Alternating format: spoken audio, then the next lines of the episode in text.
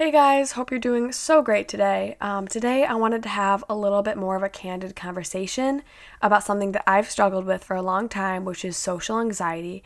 And so I had a friend text me after I had posted a blog about some tips that I had, and she was like, Hey, I liked what you wrote. I want to learn more.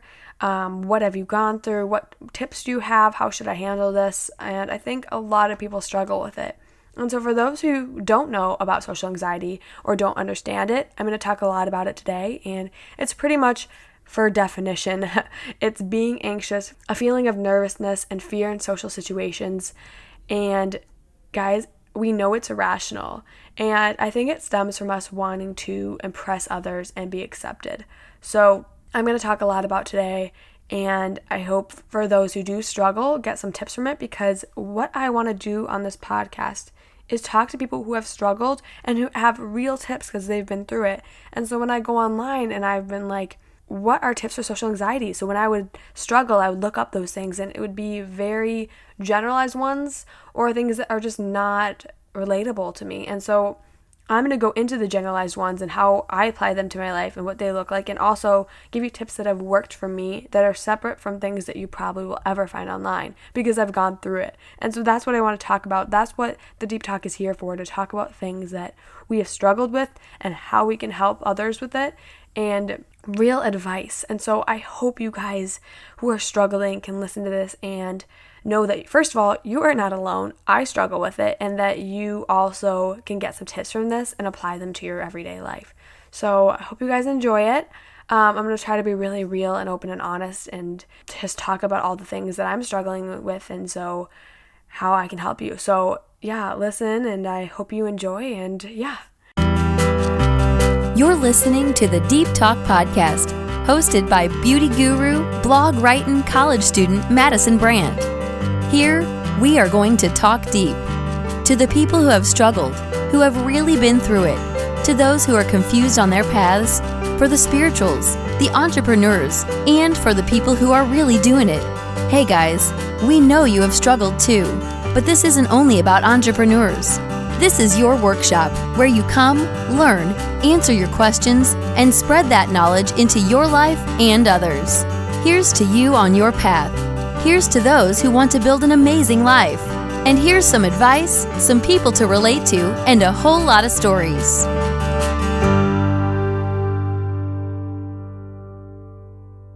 First of all, I want to talk a little bit about when my social anxiety started and what it was like. So, for those who are going through it, can kind of, you know, put themselves in my shoes or kind of line up for where they've struggled and see if it matches with anything that I've gone through. So, first of all, I've had anxiety itself for as long as I can remember. I remember when I was a little kid, my mom would bring me to gymnastics, and I would be so afraid that I was gonna get sick um, and that I'd have to leave that I would literally physically get sick because I was so nervous about it. And so, I think I've just always had anxiety my whole life because I always want to know the future. And I think that's kind of what anxiety is, is living in the future and wanting to kind of perfect that. And I think social anxiety is that as well. It's kind of, you know, wanting other people to like you and doing what you can to control that.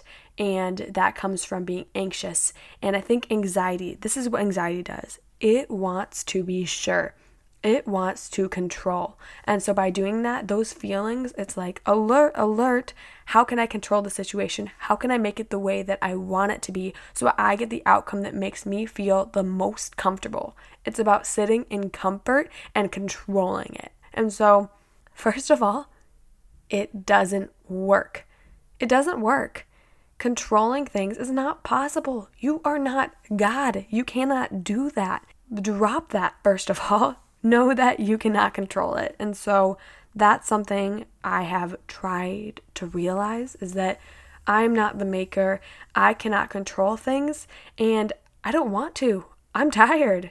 Um but yeah, that's just a little bit about what anxiety does and it probably sounds familiar to some of you. But so after the whole gymnastics story, you know, I'm going to pop into some other things in my life. I mean, I've always asked my mom a million questions, or my teachers a million questions about how things are going to go because I could not ever step into something and just accept the way it was going to be without knowing what it was going to be like. I had to know because it gave me control over the situation. It let me know what I was walking into and how I could behave when I was there. So that continued a long time. I've always just had anxiety with things, and um, social anxiety developed when I was in high school and probably around sophomore year. During sophomore year, I remember I would sit with my friends around the lunch table and we'd kind of sit by with our friends um, and then we'd have some other people sitting with us that you know i didn't really know that well but like i knew of them because they were in my grade. And those people would make me feel so anxious and i don't know why. Like i could not say what i wanted. I could not be who i was and i tried to form myself to who they wanted me to be even though I don't even know who they wanted me to be. I tried to be what they wanted to be from my perspective. You know, I don't know them and what's in their minds. And so that's my first little tip for you guys. For when you're trying to impress others and be accepted, it's because you want them to think of you as the way that you think that they want you to be. You don't know how they want you to be. A lot of times they don't even care. A lot of times they're just being and sitting and you know, they're not thinking about you. You're thinking about you. And so the first tip I have is to remember people do not care as much as you do. Never. And so when you're walking around in an ugly outfit and you're like, oh, people are looking at me, oh, this is awkward. I'm not wearing cute clothes and I'm I'm in a nice restaurant. People might look at you for one second and be like, oh, you know, she's wearing that outfit. After that, they're never going to think about it again. And if they do, who cares? You don't know them. And so I definitely know that it's more personal when it's with people you know, but they don't care. They are thinking about themselves. God, they might even have social anxiety, but they're focused on themselves and what they're doing. And if you're awkward, they don't care. When other people are awkward, do you care? No. Um, it's okay to not have every single person be on your page and vibe with you and be someone that you connect with on a full level. So, yeah, so I would sit there, I would sit at these lunches and I would be so anxious. My stomach would get so tight, and everybody has different symptoms of kind of um, what feels like anxiety to them, but I get really anxious in my stomach and my chest. You know, um, some people have sweaty palms or like heartbeats really fast, but that's just the way that I feel it. And so, kind of makes me interested into kind of the whole feelings and the body thing because I feel things so strongly and it kind of messes with my emotions. Ah, such a weird, con- such a weird concept. Um, but anyways, I would try to match myself to what I thought they wanted me to be. And first of all, when I'm a one on one, I can do that very well because it's one person. But when I'm in a group, there's so many personalities, and I'm like, ah, how can I form to this in the way that all of them can accept? And that makes me even more anxious. Yeah, I think that was always very hard to me. And um, I would I had a friend that I was kind of getting to know sophomore, junior year, and I remember how anxious I was. I was like, I just want to be close. I just want to control this. I want to be close already. I don't want to go through the whole beginning where there's silences and it's awkward and it's not perfect and we're not close yet. I hate that. And I think a lot of social anxiety is wanting deep connections and just aching to be yourself and being able to be loved fully and have that deep connection. But in the beginning, with new people, you can't do that, first of all.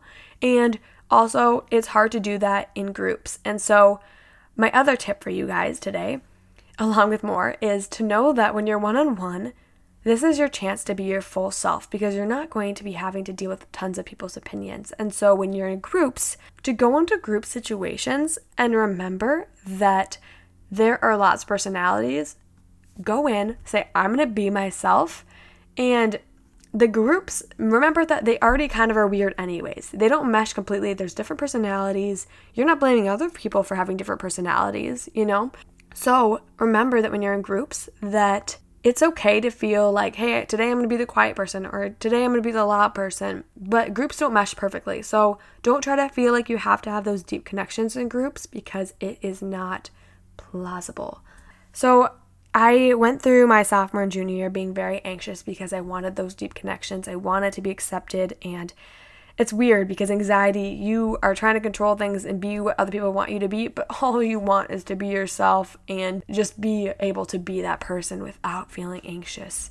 And sometimes I feel like social anxiety makes you not know who you are because you're constantly conforming to what other people want you to be, or at least ditching situations because you're afraid that you're not going to fit in and that you're not going to be able to conform or you're not going to be accepted. And um, it's really hard. And so one day I was tired. Junior year, I remember I was so tired because so many times people would invite me to things and I would say no because I was too anxious. And um, I would also, if I didn't say no, I would go and I'd be so anxious. I'd try to control the situation. I'd try to be what other people wanted me to be. And I was just, I was so tired, guys. I was sick of not knowing myself, of being this person that I didn't even recognize because I was so busy being every which way, tugged to the side, because I was trying to be this other thing because I couldn't be myself because I was too anxious that that person wouldn't be accepted. One day I was like, I'm sick of it. So I'm going to start talking to people. Guys, first of all, don't get afraid. You're okay. Breathe in. I know this one's scary, but first of all, don't try to go all in when you're going to be like, I'm going to start talking to people. Don't just go, all right, party, party, party, group, group, group. No, start small. So what I did is when I was in class, I remember in Spanish class, I like looked over to the person next to me and I was like, "Oh, I like your shoes." That was it. That was my first day. And be proud of yourself for those small successes because saying that to someone I didn't know, that was a big leap. I would have never done that before. So it started out like that. It started out generalized in groups or in classes, looking at one person and being like, "Oh, I like your outfit," or oh, this class sucks, or something very generalized like, oh, the weather, you know, like something that is not going to be based on who you are, but it's something very accepted, you know, like no one's going to be like, oh, that weird girl talked to me about the weather. so start small and do it every single day, maybe twice if you're feeling it. So I started off doing that, and then I got comfortable doing that. And so those people that I talked to in class that I started doing that to, those relations started to form. They used to say to me the next day, maybe they'd be like, Oh, Madison, I like your shirt. You know, it started off like that, and we started forming those connections with those people. And so, just that section of it, I started becoming more comfortable with the uncomfortable. And I began to form connections in class and in groups because I was just doing one little thing with that person every day. And so that started to form, and I was able to kind of build those relationships.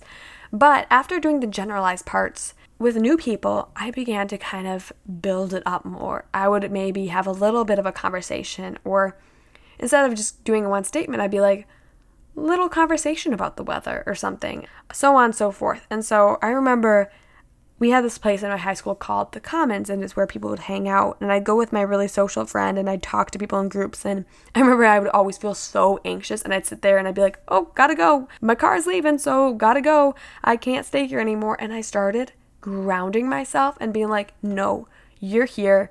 You don't have to talk, but you're gonna listen, and you're gonna stand there and go through the uncomfort and go through it and know that you can." No more avoiding, no more ditching sitting in the uncomfort and accepting it.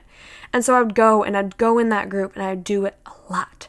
And eventually I saw myself forming words and forming sentences and conversations, and that started to build. And so once you start practicing the simple, you become more comfortable and being able to do more. And so keep going into groups. If you don't want to say anything, that's okay. Maybe try to do a little bit of a like a sentence or a statement but being comfortable sitting there and being like, every time I go out, there's a listener. You know, if you look around, there always is someone who is a listener, and just be like, that's okay if that's me, but I'm here. I'm not avoiding, I'm here. So that's the first thing I would say. And so, something really important that I did was therapy. And this kind of connects with the going over the bump thing. I'll tell you more about this in a minute once I talk about therapy, kind of about the whole putting yourself in uncomfortable positions. And that's what therapy helped me with. A lot of people think therapy is this thing for people with mental disorders. Oh, I hate when people say that. And I hate when people feel like they can't go do those things because it is uncomfortable. Yeah, it's uncomfortable. But you're also sitting with a person who doesn't care about all the other things in your life, who doesn't know about them, who doesn't care if you are the coolest person or they don't care. They're there to help you and listen to you. It's like a friend who, you know, has absolutely no judgment and is there to make you better. And that's the best kind of friend. First of all, with therapy, I would recommend to try out a couple. I I have done that and I ended up finding someone who was so great for me. Shout out Megan. um, and she and I have a lot of different things that we do. So we have days where I'm like, I just need to talk. I need to talk about everything that I'm going through. And I need you to listen because I need you to just be someone who's going to listen to me because I don't want to pour this on anyone else. And that's what's nice about therapy is you're not pouring it on other people. You have a day a week where it's self-care. I'm going to help myself. I'm not blabbing this on my friends or my mom, but I have someone who is trained to help me and listen to me. And then we have other days where we work on skills. And so no matter what you're looking for, there's someone out there who can do one or the other or both. It's not just what it says in the movies of you sitting there and someone listening to you. You know, it's not just this, oh, you're listening to me and I am just talking while you go, mm hmm, mm hmm. Like, no, that's not what it is. I have people who go to therapy for talking about school and stress. It's not just like a mental disorder thing. I hate that stigma. And who cares if it is? You're getting help. How cool is that? And so therapy helped me realize and kind of, you know, talk about my emotions and know that I could. And so that's what I did in therapy. I talked about it. I got skills on how to deal with anxiety. We worked on breathing and um, leaping over things that were difficult. And she gave me tons of skills that I could use, breaking the pattern because anxiety is no more than a pattern. And so I'm not going to dive into all the details that therapy gives you, but go to therapy because it will help you gain tons and tons of skills Oh, I love it. I'm so for therapy. With therapy, going back to going over the bump and doing things that are uncomfortable, Megan told me that she kind of drew me this hill. And so she goes, You're going up the hill, you're going up, you're going up. And you get to this point where you are too afraid to go over the hill. So you A, ditch what you were going to do. So then you go back down the hill. Or you control things in your mind constantly. That's what anxiety does. You'll either A, control things in your mind, B, ditch the situation. Pretty much those are it. And that's how you don't go over the hill. And that's how anxiety remains. You think that when you're going um, up the hill that these things will actually help. You think that by thinking things in your mind constantly or ditching the situation that you're going to go back down the hill and things are going to be okay again. But anxiety teaches you. These things teach you that you're never going to go over the hill and that anxiety is helping you and you will never go over the hill. That is part of the reason why we worked on going over the hill and talking to people. She showed me this hill to show me that go past the ditching it, go past the controlling things in your mind. So when you start controlling things in your mind, break the pattern in your mind and think about something else. This first breaks the pattern and then go over the hill. Go do it. Go talk to people. Go do what's hard. Because when you do that enough, no matter how anxious you are, you will break the pattern. A good, good amount at least. And yeah, it's gonna be anxious. And no, it's gonna feel like crap. But what feels worse? Going over the hill and making it anxious and eventually having it be okay? Or constantly feeling like you can't be yourself and go do things without anxiety controlling you and controlling the situation and telling you that you can't do it. So we worked on going over the hill and you're to be anxious no matter what. So, what you do on the outside is according to you. You can either go out and not do the thing, or you can go out and do the thing because you're going to be anxious no matter what, right? So, go do it. Go over the hill. I know you can. And it's going to take practice, but you're building a new pattern. You're building a new way of mind, and that is going to change. You have such connected um, pathways in your brain of the way that you do things, but it takes time to break them. And that's where you start to do it by going over the hill. Another thing that I have done is medication. And a lot of people don't believe in it, and that's okay. Um, I personally do. When I was in New York and I was having a really tough time, um, I got on some medication. It's called Lexapro, which is also escitalopram, which is the general version. And it helped me a lot getting through a tough time. And I remember I was so scared it was going to change who I was or become dull, but you kind of go through it, and a couple months later, you look back and you're like, hey, I didn't even feel any crazy change. I just kind of looked back and I was like, ooh, I'm so much better than I was. Medication is something that really helped me, and it kind of makes me feel I feel everything so deeply. So it kind of makes me a little number to that, but not in a way where I'm a numb person. But I just don't feel things as deeply. I don't have to have these terrible, like, deep emotions all the time that drain me. They kind of just lift the ground from under me and make me capable and help my lows not be so low. So that's what I love about these medications is because it has helped my brain. You know, first of all, I feel a lot happier, but I'm able to be a little less anxious. And so let me tell you, this medication came after me doing all the going over the hill work. That is something I'm so happy I went through. And doing that makes me kind of ask any of my friends. I'm kind of the person who says anything whenever because I broke I broke the pattern. So medication guys, anyways, getting off track.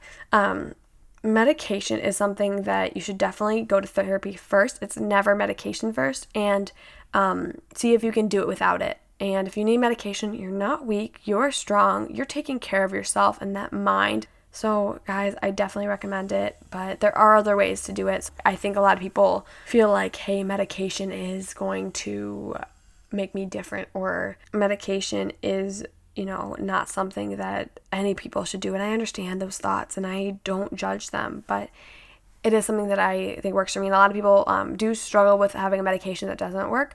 And I'm not saying go out there and try all these medications, but you definitely might have to try out and um, go through a couple months of going through maybe two of them until you find one that works well with you because medication is different for everyone and the first one may not work for you. So just know that. So, those are a couple things that I feel like are really important about anxiety is going over the hill, therapy, and possibly medication. Um, but something else I wanted to talk about about social anxiety is about kind of who you are. And you're so focused on looking inwardly, and you look at yourself from their perspective and act accordingly.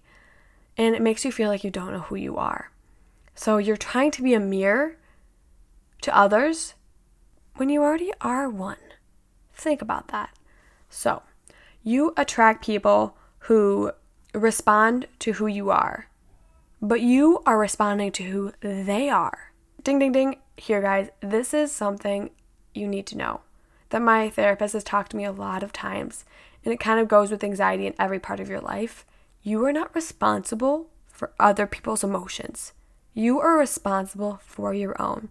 And with social anxiety, I think that people like to take on other people's emotions and their own, and it is exhausting.